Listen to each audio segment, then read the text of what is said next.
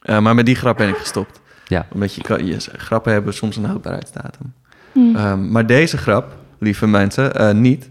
Dus we gaan maar gewoon weer beginnen, denk ik. En eh, dat, doen we door, eh, dat doen we door naar de tune te luisteren, eigenlijk zoals altijd. Allemaal gekleed over nieuwe muziek. Dus gaan we lekker zitten of zo. Want het zijn de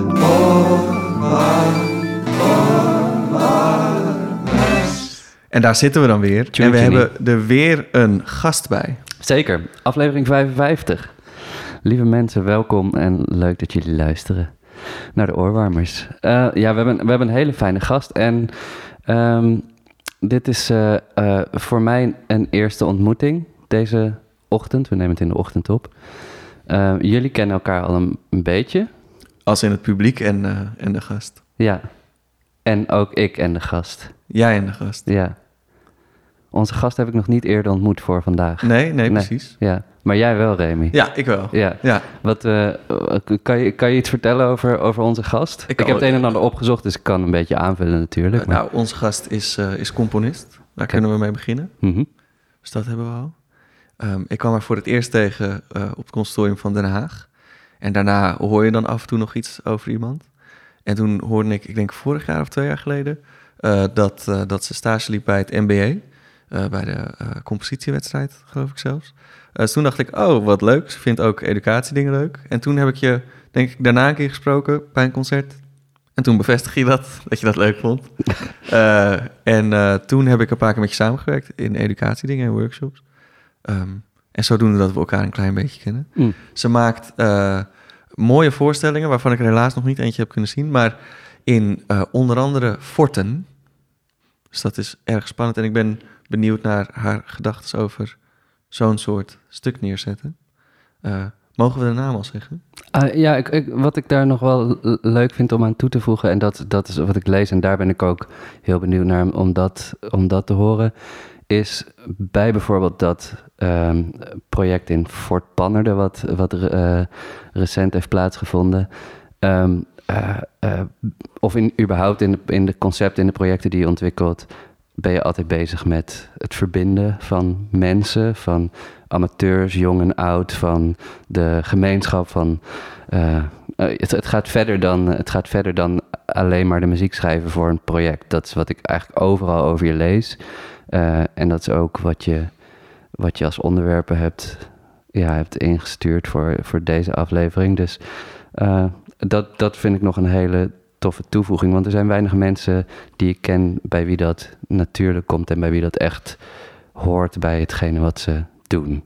Eh Remy, nu mag je de naam zeggen. Eva Beuk. Eva Beunk. We hebben. Eva Beunk. Leuk dat je bent. Ja, Heel vind ik ook. Ja, Welkom. heel cool. Heel leuk, ja. Ik vond Ehm, net zat ik zo die tune hier te luisteren. En ik luister dus altijd ook zelf naar de podcast. En dacht ik, oeh, nu is het echt. Ja, Nu is het- nu is ja, het- leuk. in het echt draaien we hem ook. Ja, wow. ja, heel tof. Ehm, eh, Oké, dus je, je, bent- je hebt inderdaad dus alle afleveringen gehoord.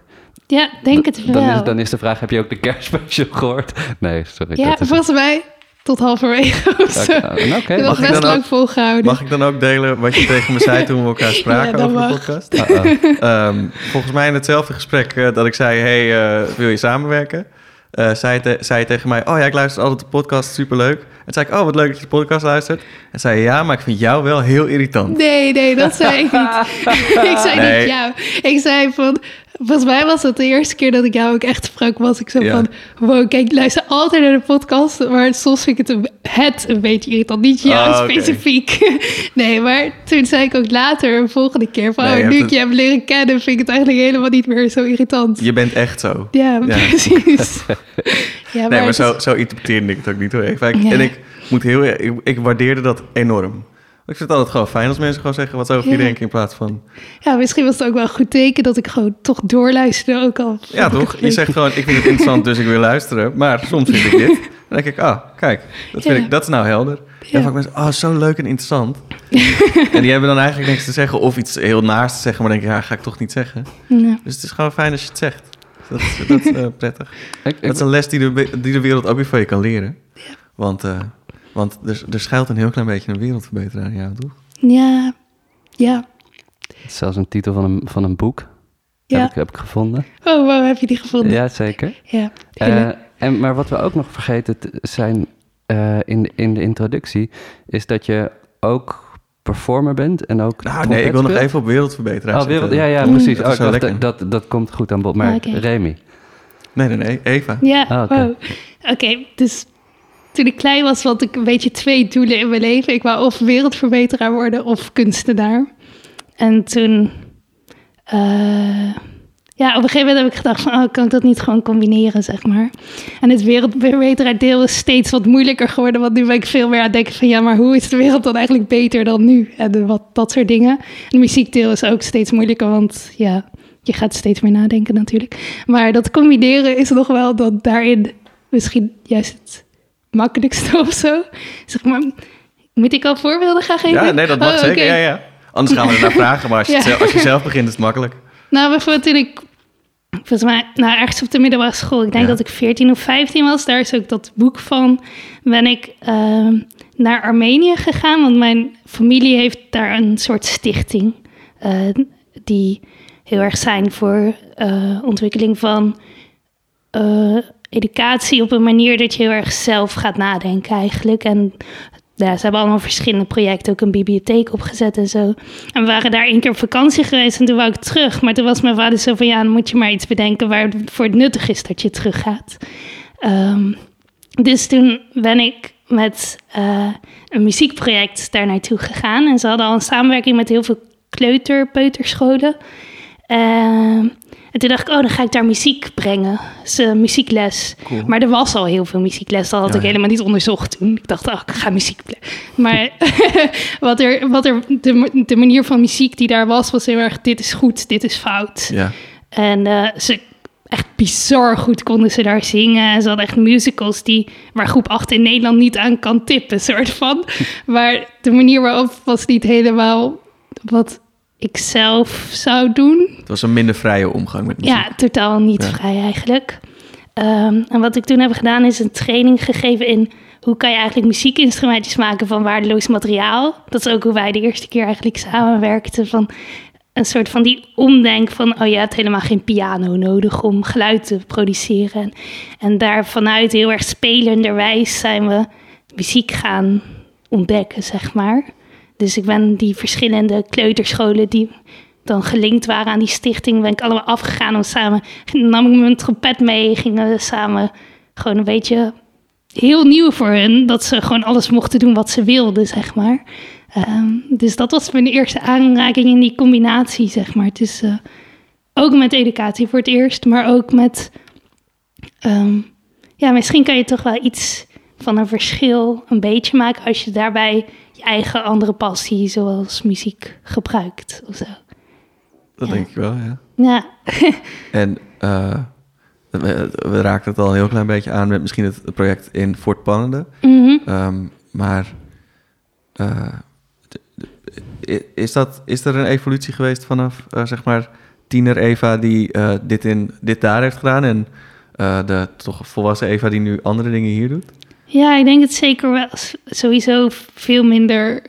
Nou, ik ben nog steeds heel naïef, maar niet meer zo naïef. Ehm, maar ook daarin, zeg maar, dat het ook.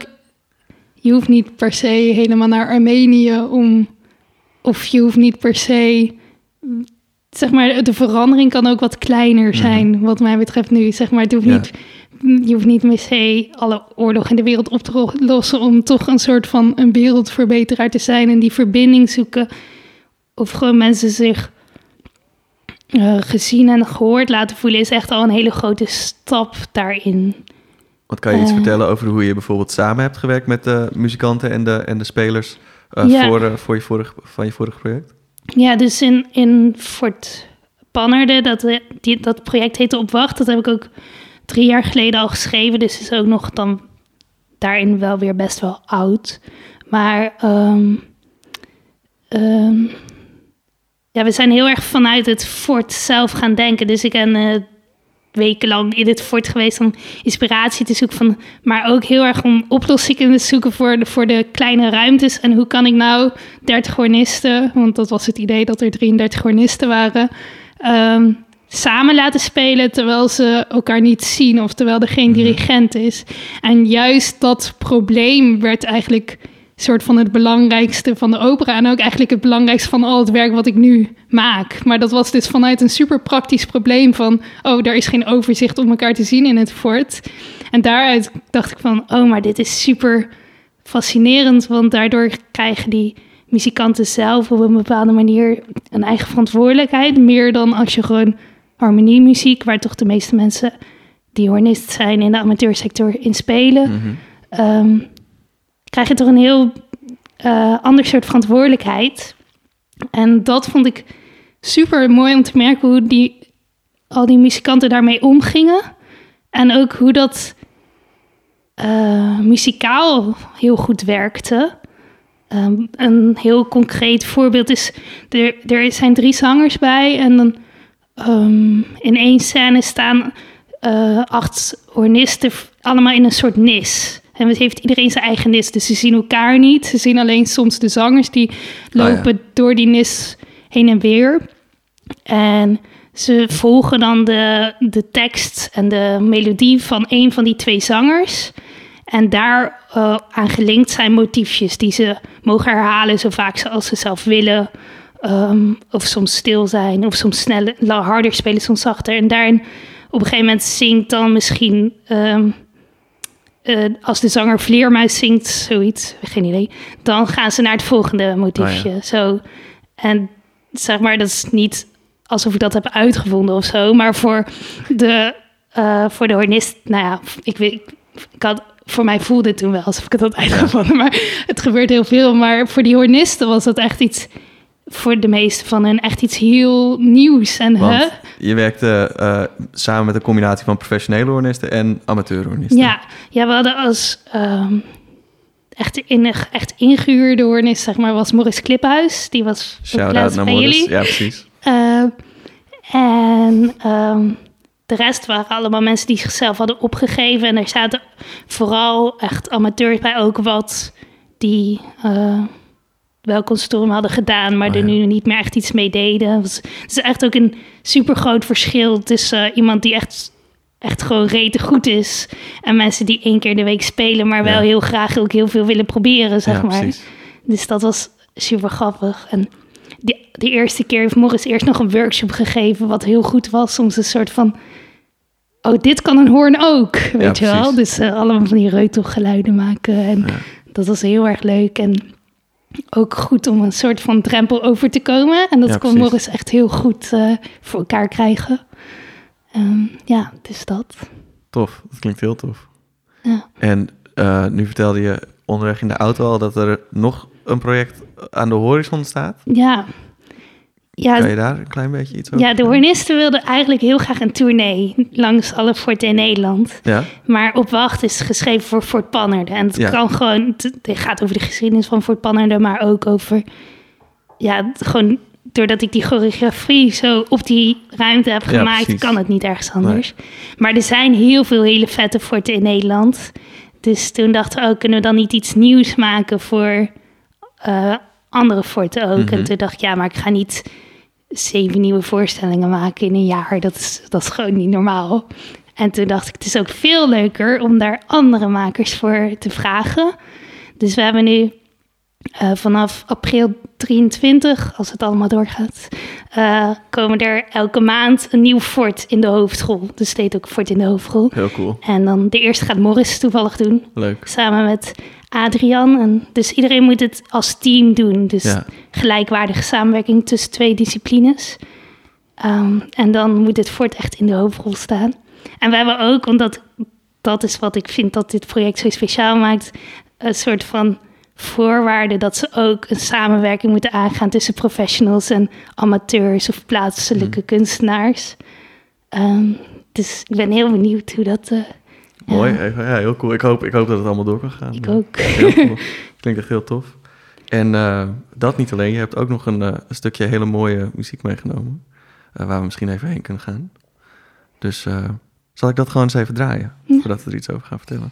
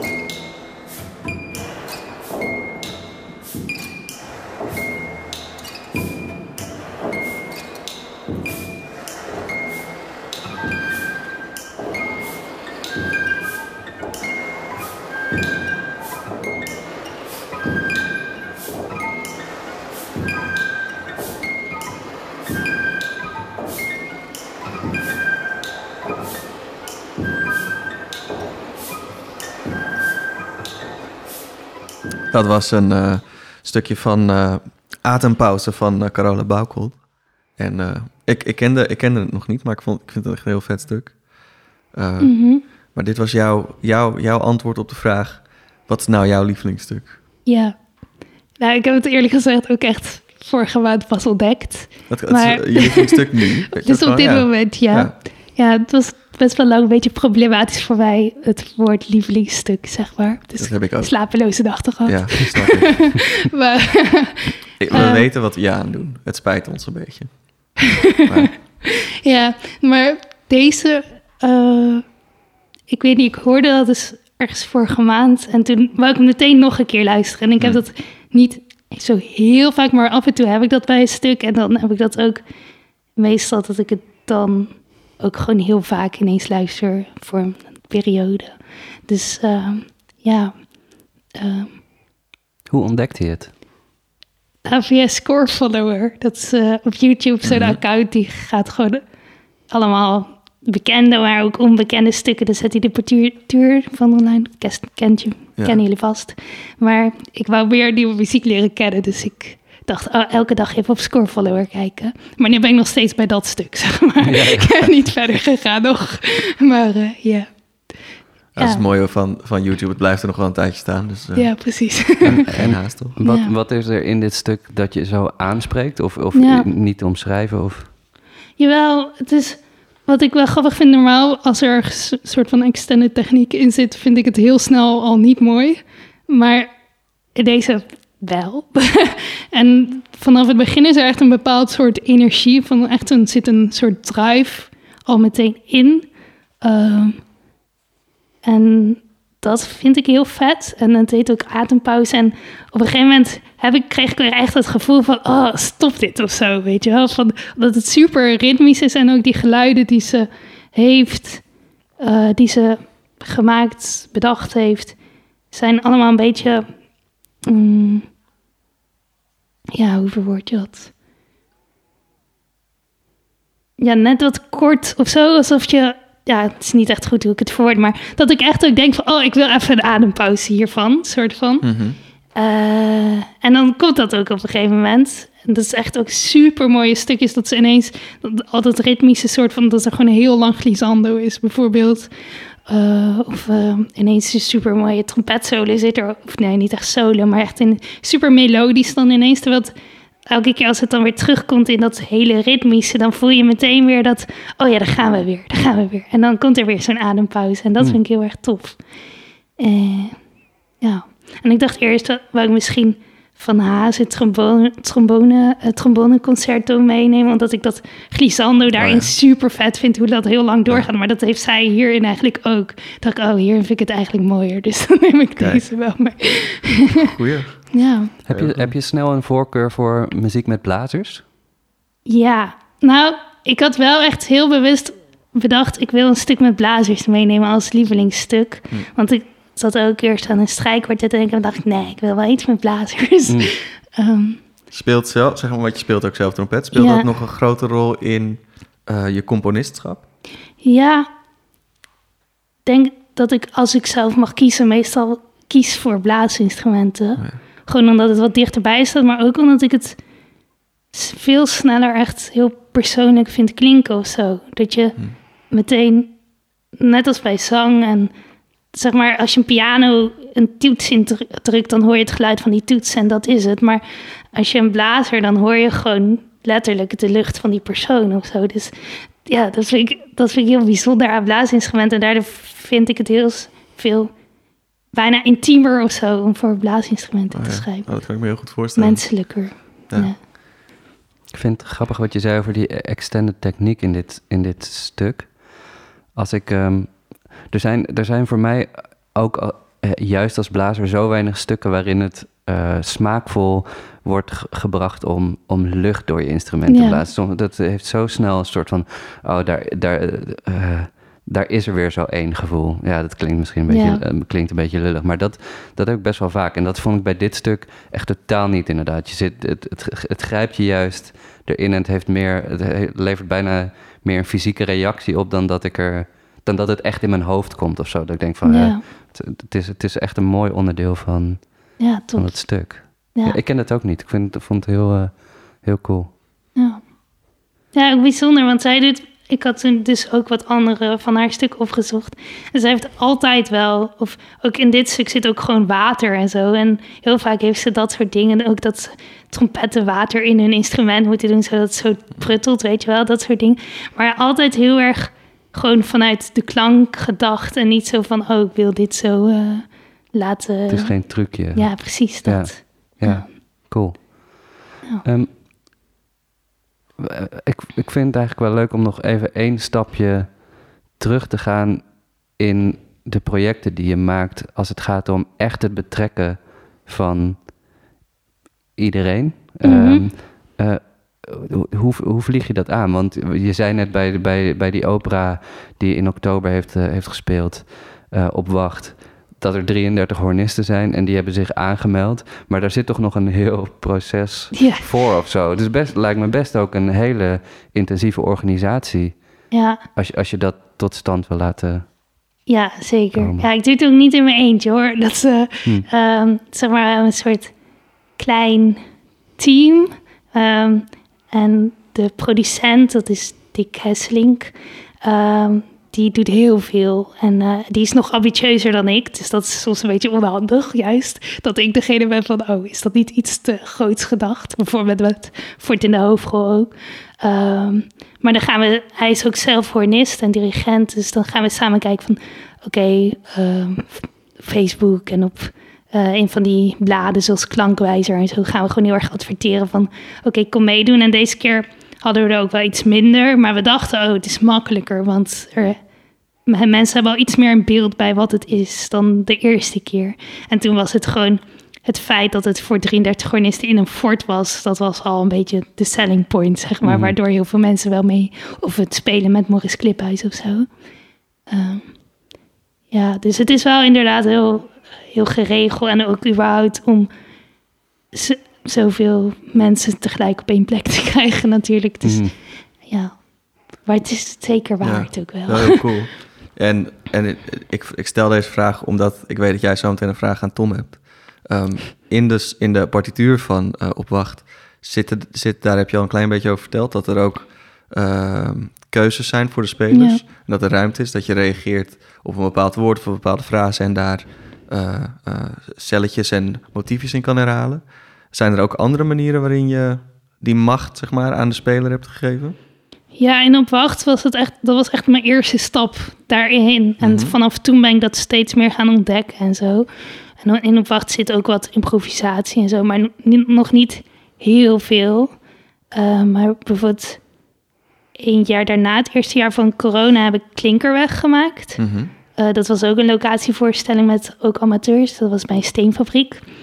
En daar ging het alweer een stap verder. Dat ze, eh, zelfs het publiek had daar invloed op hoe de muziek Hm. eh, klonk. Dan konden ze een steen in een bepaald vakje leggen. En dat bepaalde dan wat die muzikant ging spelen op dat moment. En dan- dus, dat soort, dus elke keer zoek ik dan nu, vanaf, eigenlijk sinds op wacht, ben ik elke keer per stuk op zoek van, oh, maar hoe kan ik als componist soort van een deel van de ja, eh, macht uit handen geven Mhm. aan ofwel het publiek ofwel de muzici. En dat doe ik elke keer een beetje op verschillende manieren eigenlijk.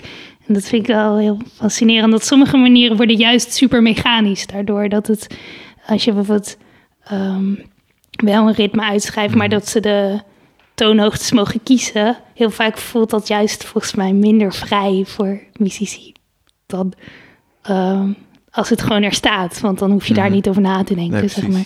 Dus dat is, ook, dat is nog echt een heel erg zoektocht voor mij. Van, oh, maar waar, waar zit dan die vrijheid, zeg maar? Waar kan, je, waar kan je op de juiste manier de juiste vrijheid geven? Ja, precies. Ja. Ja. Zullen we gewoon a- even Tom aankijken, Ja. kijken wat hij hierover te zeggen heeft? Ik ben benieuwd. Nou, ik, mijn, mijn, een gedachte die ik er sowieso nog over heb is... daar zit waarschijnlijk ook nog een heel groot verschil tussen professionals en amateurs. ja, Eh, amateurs die, die inderdaad, wat je zegt bij hornisten... die dan vaak in harmonieorkesten spelen... en altijd met dirigent spelen... eh, eh, heel erg gefocust zijn op hun, op hun eigen partij. Mhm. Ik kan me voorstellen dat om die, om, eh, om die spelers open te krijgen of, of in, eh, in, in, in deze, eh, eh, met dit soort materiaal te laten werken, dat je daar sowieso een workshop van Morris eigenlijk ook nodig hebt om, Ja, om daar al te openen van het is ook het is oké om geluid te maken of het is ja, is ook zo. ja Ja, je moet ook veel meer kaders geven, zeg maar. hm, dan. ehm, ik heb ook een keer een stuk geschreven wat alleen maar woorden was, zeg maar. Dus elke maand was dan een woord. En het ging over een haiku over zomer of zo. Dus het eerste woord was dan, weet ik veel, zweterig en de andere heet. En dat was het enige. En dat moest dan op één toonhoogte. Maar dat kan voor een amateur sowieso. Nou, sommigen misschien wel, maar dat is veel te vrij op die manier. Hmm. En daardoor juist heel beperkend. Maar als je zegt, je begint op deze noot en je mag elke keer kiezen of je omlaag of omhoog gaat per noot. Elke keer als je het signaal hoort, dat, is, dat zat bijvoorbeeld in klinkerweg, dan bereik je daarmee veel meer. En geef je ook een het gevoel van, oh, ik heb een keuze, wat ze ook hebben. En hebben ze ook echt een groot invloed over hoe het algemene akkoord uiteindelijk gaat klinken. Eh, en dan is het niet zo'n grote blokkade, omdat Hmm. het dan gewoon heel erg zichtbaar is. Oh, dit is wat ik kan doen. En dan, dan kan het wel, zeg maar. hm. Ja. Ja, dus vrijheid in kaders. Ja, ik zit, ik zit te denken of, ik dat, of ik dat als, als speler heb ervaren. Ja, natuurlijk, maar op verschillende, ook op verschillende manieren. Ehm, ik, ik, ik denk dat. Nou, nee, ik, ik, ik, als het gaat over het kiezen van je eigen toonhoogte, dan denk ik aan de keer dat ik eh, Workers Union van Louis Andries speelde. Mhm. Wat, wat op een andere manier dan weer vrij, maar heel gekaderd is. Ehm, en als het gaat om dit soort verschillende aspecten op een score. Moet, ja, het klinkt heel gek, maar dan je, je moet er voor openstaan, maar je moet, het, je moet het ook proberen om dat heel erg eigen te maken en, en, en te begrijpen wat je, wat je allemaal kan doen. Dus het is niet alleen maar een soort van vrijheid van, oh, nu ga ik omhoog, nu ga ik omlaag, maar het is, oh, je moet het ook integreren in, eh, in eigenlijk in je, in je studieproces. En ik, terwijl, terwijl ehm, als het echt helemaal de andere kant op is en alleen maar een vrije improvisatie, dan voel ik juist wel heel erg die vrijheid. Ja. Dus, dus het, hele, het, het hele ding daar middenin is eigenlijk, is, is, is eigenlijk een heel apart, aparte manier van omgaan met een score. Omdat je Mhm. kan niet helemaal vrij zijn en je moet eigenlijk juist ook dan, of zo voelt het voor mij, integreren wat je, wat je als eh, extra informatie krijgt van een componist. Ja. Bijna op een meestuderende manier. Ja. ja, dat vind ik wel mooi. Het is eigenlijk een soort van... dat je soort, ook nog die verantwoordelijkheid er soort van extra bij krijgt of zo. Hmm. Een soort van, want je wordt natuurlijk een soort mede-eigenaar dan... meer dan als je alleen maar... of zie je dat niet zo? Ehm, ja, t- jawel. Ja, dat, dat, dat voel ik wel zo, ja. Ja. Ja. ja. Nee. Maar ik denk ook, eh, persoonlijk gezien ben ik niet... eh, eh, ik hou ervan om, om verschillende muziektheaterstukken te bekijken... maar ik pas, er, ik pas ze niet zelf in ze allemaal. Er is Mhm. best wel een hele specifieke tak van m- muziektheater bijvoorbeeld... waar ik niet... Waar ik absoluut niet, niet mee op een podium zou willen staan, omdat het niet bij me, bij me past. En ik zeg niet dat dit alleen maar in muziektheater plaatsvindt, want Mhm. dat is niet zo. Maar daar denk ik nu even aan. En dan vraag ik me af, iemand die zich helemaal richt op muziektheater, Ja. zou die op een andere manier omgaan met een score als deze? Omdat die waarschijnlijk sowieso meer gewend zijn om, om ja, op verschillende manieren op een, eh, bezig te zijn met muziek op een podium. Oh, ja. Dat zou ik me nog afvragen of, Ja. daar, of daar nog een groot verschil in zit. Dat, dat weet ik Weet niet. ik weet niet. Ik niet. Nee, Nee. dus, dus ik, ik spreek vanuit mijn perspectief, maar Ja. ik zou, ik zou daar wel benieuwd naar zijn. Ik denk dat ik in dat opzicht ook niet, nog niet zo heel vaak zo tussen aanhalingstekens uitge, uitgedaagd ben om, eh, om heel erg anders om te gaan met de score. Of, eh, of ehm, ik denk niet dat ik heel vaak de- deze manier heb gehad op een podium. Mm. Denk ik. Maar er zullen vast allemaal dingen zijn die, die kleine dingen zijn die ik vergeet. Of, Was er niet een eh, stuk eh, waarbij eh, die je met Vonk speelde in eh, intro in Maastricht, in het oude intro? Oh, Waarbij er uiteindelijk een stoel is gesneuveld. Remy. Ja, ja, ja, ja. Ik heb in... ehm, Mogen we vaststellen van Reggie. ja, zeker. In, in het beginsel van, van Vonk, mijn ensemble, waren we heel erg op zoek van... Wat, eh, ja, wat is nou ons ding? Wat kunnen we gaan doen? En de zangeres Rianne, die heeft, is het ensemble eigenlijk begonnen. En die zei, ja, ik wil graag iets doen met muziek in een theatrale setting. Uiteindelijk heeft dat een kleine andere hoek genomen. Maar ehm, toen zijn we op een gegeven moment gaan werken met een, uh, met een uh, regisseur, Birker Malsgaard, en met componist Aart Strootman. En daar hebben we verschillende Fluxus optredens gedaan. En een van die optredens was inderdaad in Maastricht, in Intro in Situ, waar een, een waslijn hing met, met briefjes. En, en um, uh, wij als muzici moesten eigenlijk steeds een briefje van de waslijn pakken. Daar stond een opdracht op.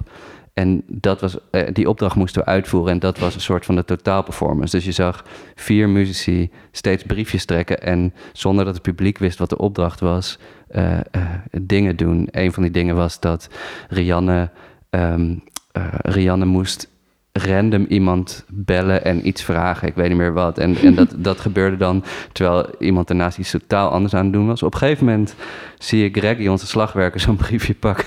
En die gaat, die, gaat, uh, die gaat zitten en die leest dat briefje. En alles gebeurde echt met een strak gezicht. Maar ik zag aan zijn gezicht dat er, dat er iets ging gebeuren. Ik zag het gewoon.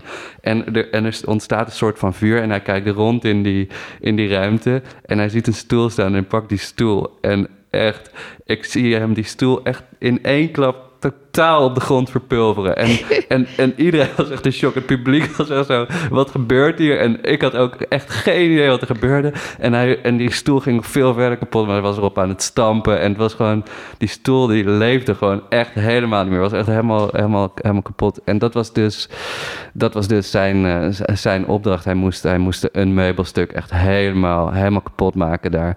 Um, en dat was ook niet overlegd met die plek waar we speelden. Dat was, dat was gewoon echt een, een heel vrij onderdeel van, uh, van die performance. Um, ja, dat, dat, dat soort dingen zou ik nooit meer doen. Maar het is wel een van de, een van de kernherinneringen van, van mijn groep. Wat gewoon, ja, ik, ja, ik, als ik aan denk, ik zie, ik zie gewoon meteen ook weer de blik van reggae. En dat was, ja, dat was iconisch. Dat was echt prachtig.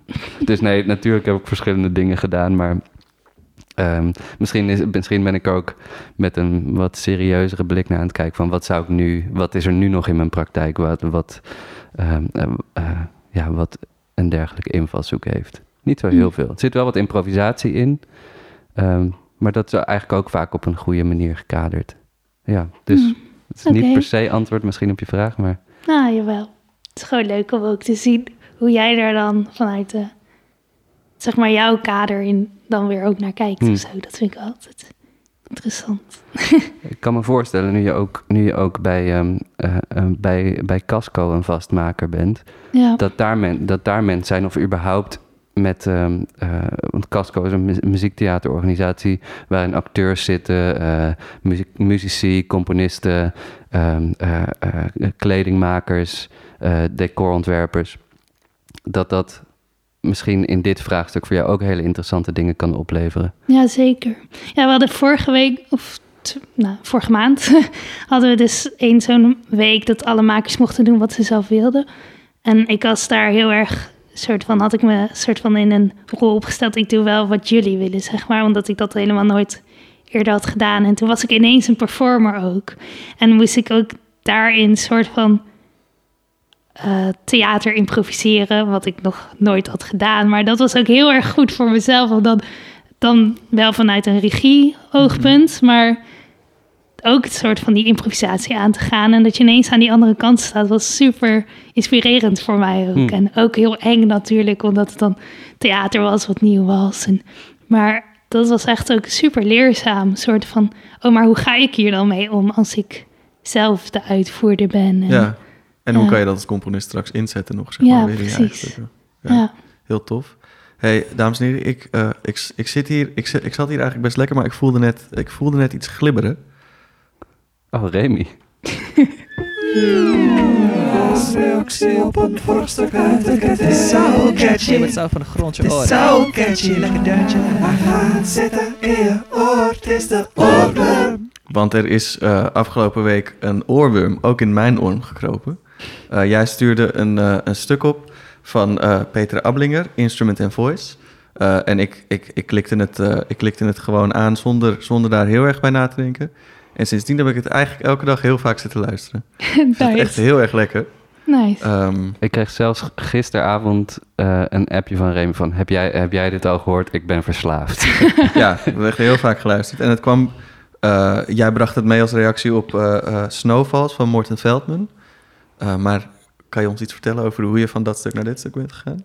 Ja, nou, eerst dacht ik Snowfalls en toen dacht ik aan Snee van Hans Abrahamsen. Maar toen dacht ik, ja, dat is echt te kort, Mhm. te kort lijntje.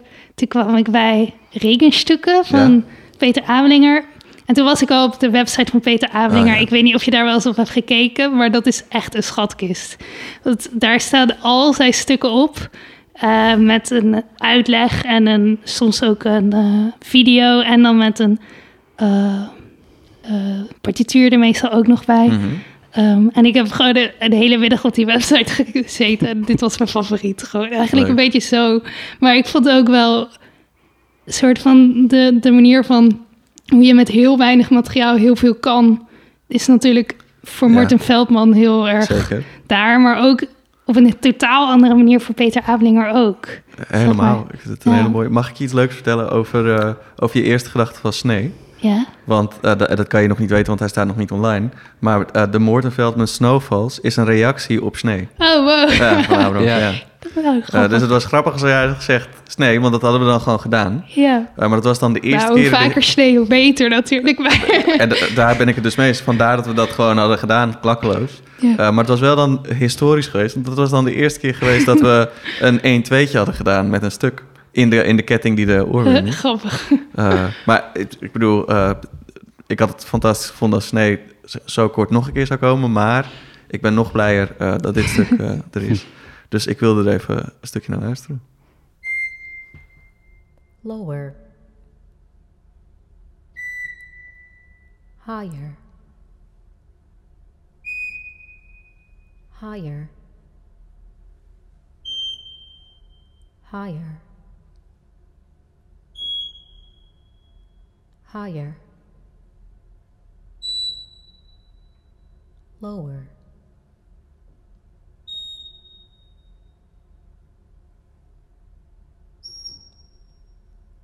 Higher,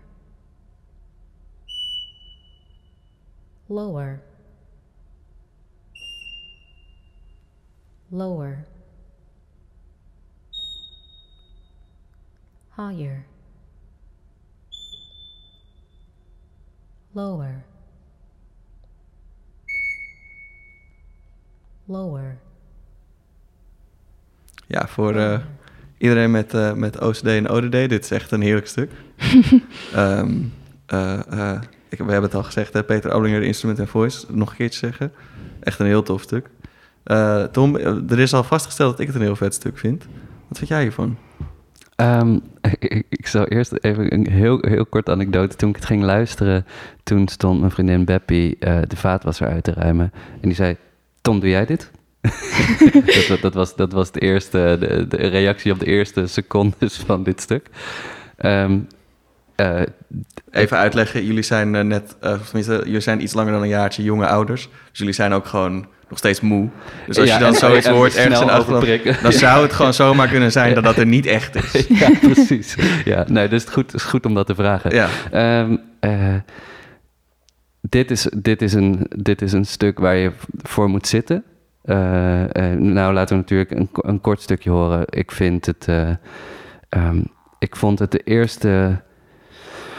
Ik, laat ik zeggen, ik moest even inkomen voordat ik, voordat ik in de flow zat van, van het stuk. Eh, ik was er in het begin.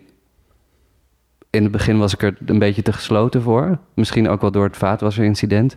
Maar was ik er een beetje te gesloten voor om het, om het, om het buiten mijn, om het niet alleen maar in mijn Mhm. hoofd t- eh, erover na te denken, maar het ook toe te laten.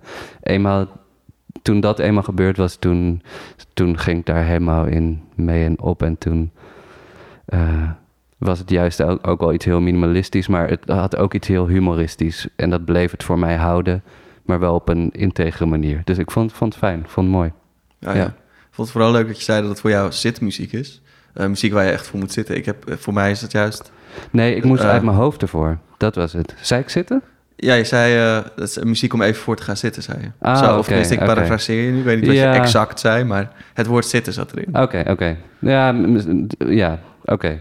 Maar het ging niet om het fysieke zitten op je... Het ging niet om, zeg maar, billen op een kussen. Het ging nee, om iets anders. Je moet er even mee bezig zijn. Je moet er Misschien is even dat een betere, ja. een betere zin. Ja. Ja. Maar Ja.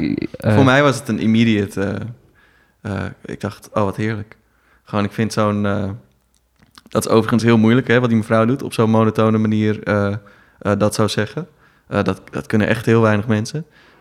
Maar op die manier zit het ook een beetje in Einstein on the Beach. Hadden we het laatst ook over, over dat stuk. mhm. Daar worden ook al die, al de, alle gesproken delen op zo'n zo'n zo'n n- niet zangerige, één monotone ding eh, manier eh, verteld. Dus dat, ik vind, daar ga ik gewoon lekker op. Maar krijg jij er een fysieke reactie van? Nee, niet een fysieke reactie, maar gewoon zo van... Voor mij is het niet iets waar ik voor moet gaan zitten. Voor mij is het iets...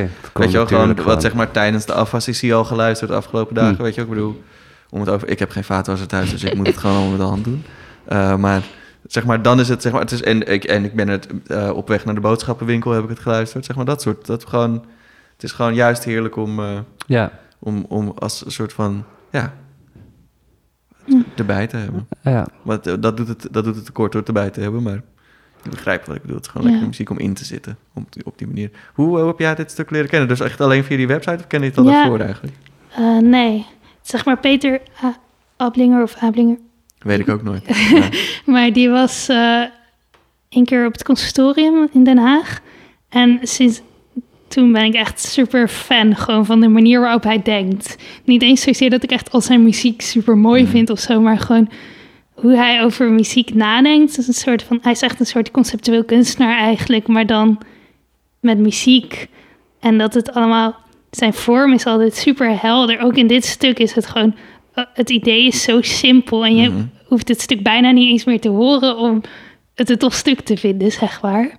En dat vind ik altijd heel erg leuk als muziek dat heeft. Ehm, dus ik ga gewoon soms naar die website toe om te lezen over ideeën die hij heeft gehad. En dan hoef ik niet eens per se een eh, opname erbij te hebben, maar gewoon door even te lezen van op de manier waarop hij naar de wereld kijkt of zo, dan voel ik meteen alsof er weer een soort luikje open gaat in mijn hoofd met, oh ja, alles kan muziek zijn, weet je wel, Ja, dat tof. een beetje. En zou je jezelf, om hem ook weer even richting jou eh, te kaatsen deze bal, zou je jezelf ook eh, conceptueel componist, kunstenaar noemen? Nou, weet ik niet zo goed. Ik denk wel altijd heel erg ook vanuit de vorm. Dus ik heb meestal eerst al een soort, wel een soort concept voor een compositie bedacht. En daarna ga ik het soort van invullen. Mhm. Ehm, dus bijvoorbeeld met die spelvormen, eh, wat ik steeds meer ben gaan doen, vind ik het bijna jammer dat ik dan ook nog de noten moet gaan bedenken, Oh, zeg ja. maar. Dat heb ik wel best wel, maar ik denk dat ik toch nog iets te gehecht ben aan dat het, ja, niet per se dat het mooi moet klinken, maar dat je er op een bepaalde manier ook muzikaal in meegenomen wordt of Ja. zo. Ehm, en dat, volgens mij maakt Peter Avelinger dat echt helemaal niets uit. Dat idee heb ik in ieder Ah, geval ja. een Ja, dat, ja, dat weet ik ook niet. Nee, precies, maar dat zou best kunnen. Ja, maar echt, wat ook heel tof is, hij heeft de City Opera geschreven. Ik weet Mhm. niet of je dat kent. Nee. Ehm, maar daarin, dat vind ik echt heel inspirerend. En ook eh, voor, voor het in de hoofdrol heb ik daar al heel veel mensen over verteld, Hmm. zeg maar. Ehm, dan heeft hij zeven actes en de eerste act is gewoon een stoel in een stad bijvoorbeeld. Of dat heet dan het publiek of Oh ja. de seating of zoiets. Of, en er is één acte wat is gewoon een hele grote databank met iets van 500, 600 opnames die gemaakt zijn in die stad. En dan is er ook een stuk dat een orkest wel speelt, maar dan speelt hij dan samen met die opnames. En op die manier heel erg mensen bewust maken van de omgevingsgeluiden en zo. Ja, ik weet, ik weet niet. Het is niet zozeer iets wat ik zelf echt doe in mijn muziek, maar ik vind het wel altijd super inspirerend als andere mensen op die manier Ja, er naar tof. kijken. Ja. Cool. Ehm, we hebben heel erg lekker zitten kletsen. Maar aan alle leuke dingen moeten een einde komen. Maar niet voordat we, voordat we hele lastige vragen stellen als... Zijn er nog droomdingen waarvan je denkt... Ah, daar droom ik van. Zo'n project wil ik doen, dat wil ik maken. Dat, dat zit in mijn hoofd, dat zit in het verschiet. Nou ja, eigenlijk dat voort in de hoofdrol, wat ik al als het goed is ga doen, is wel zo'n droomding eigenlijk. Dus het is ook wel, zeg maar, flink ambitieus daarin. Dus Ja. eigenlijk, net als op wacht, dat was ook niet iets dat ik dacht van, eh, oh dat moet dan maar of zo. Maar Nee. alle projecten die ik doe zijn een beetje al droomdingen, denk ik. Oh, dat is mooi om te horen. Dat, is- Ja. dat, dat, dat, dat, dat lijkt me de juiste houding. Ja, denk Tof. ik ook. Eh, Superleuk dat je er was. Ja, heel erg bedankt. Heel Is er, is er, is er een, een plek waar, waar we dat kunnen volgen? Of dat inderdaad in 2023 gaat plaatsvinden? Eh, de website heet gewoon www.fortindehoofdgroep.nl. Cool. Ja. Catchy. Heel tof. Eh, super bedankt dat je, dat je wilde aanschuiven. Ja, nou jullie bedankt. Het was heel leuk. Fijn, fijn. Hey, ehm, hou je oren warm. Tot de, tot de volgende aflevering Dan hebben we weer een mooie gast. Eh, ga, lekker, eh, ga lekker Eva, de muziek en de projecten opzoeken. Tot de volgende keer. Dus ik zei tegen die vent, ik zei joh ben ik terug van vakantie al weken. Echt al week. En, en de jongens hebben we niet een keer gevraagd hoe ik het heb gehad. Ik was maanden weg. Ik heb hele levens opgebouwd en kapot gemaakt. Ik heb gezien en gezwegen. Gerend en gelegen. Maar een beetje aandacht? Hou maar. Ik heb wel een lekkere chocoladereep en een fles wijn van ze gekregen. Zo zijn ze dan weer wel. Oh ja, de afli. Leuk was het. Wat een innemend en enthousiast mens is Eva. Volg vooral ook haar Insta van Noepoepse Vloeps. Dat is gegarandeerd lachen. Nou oké, tot de volgende weer. Doei.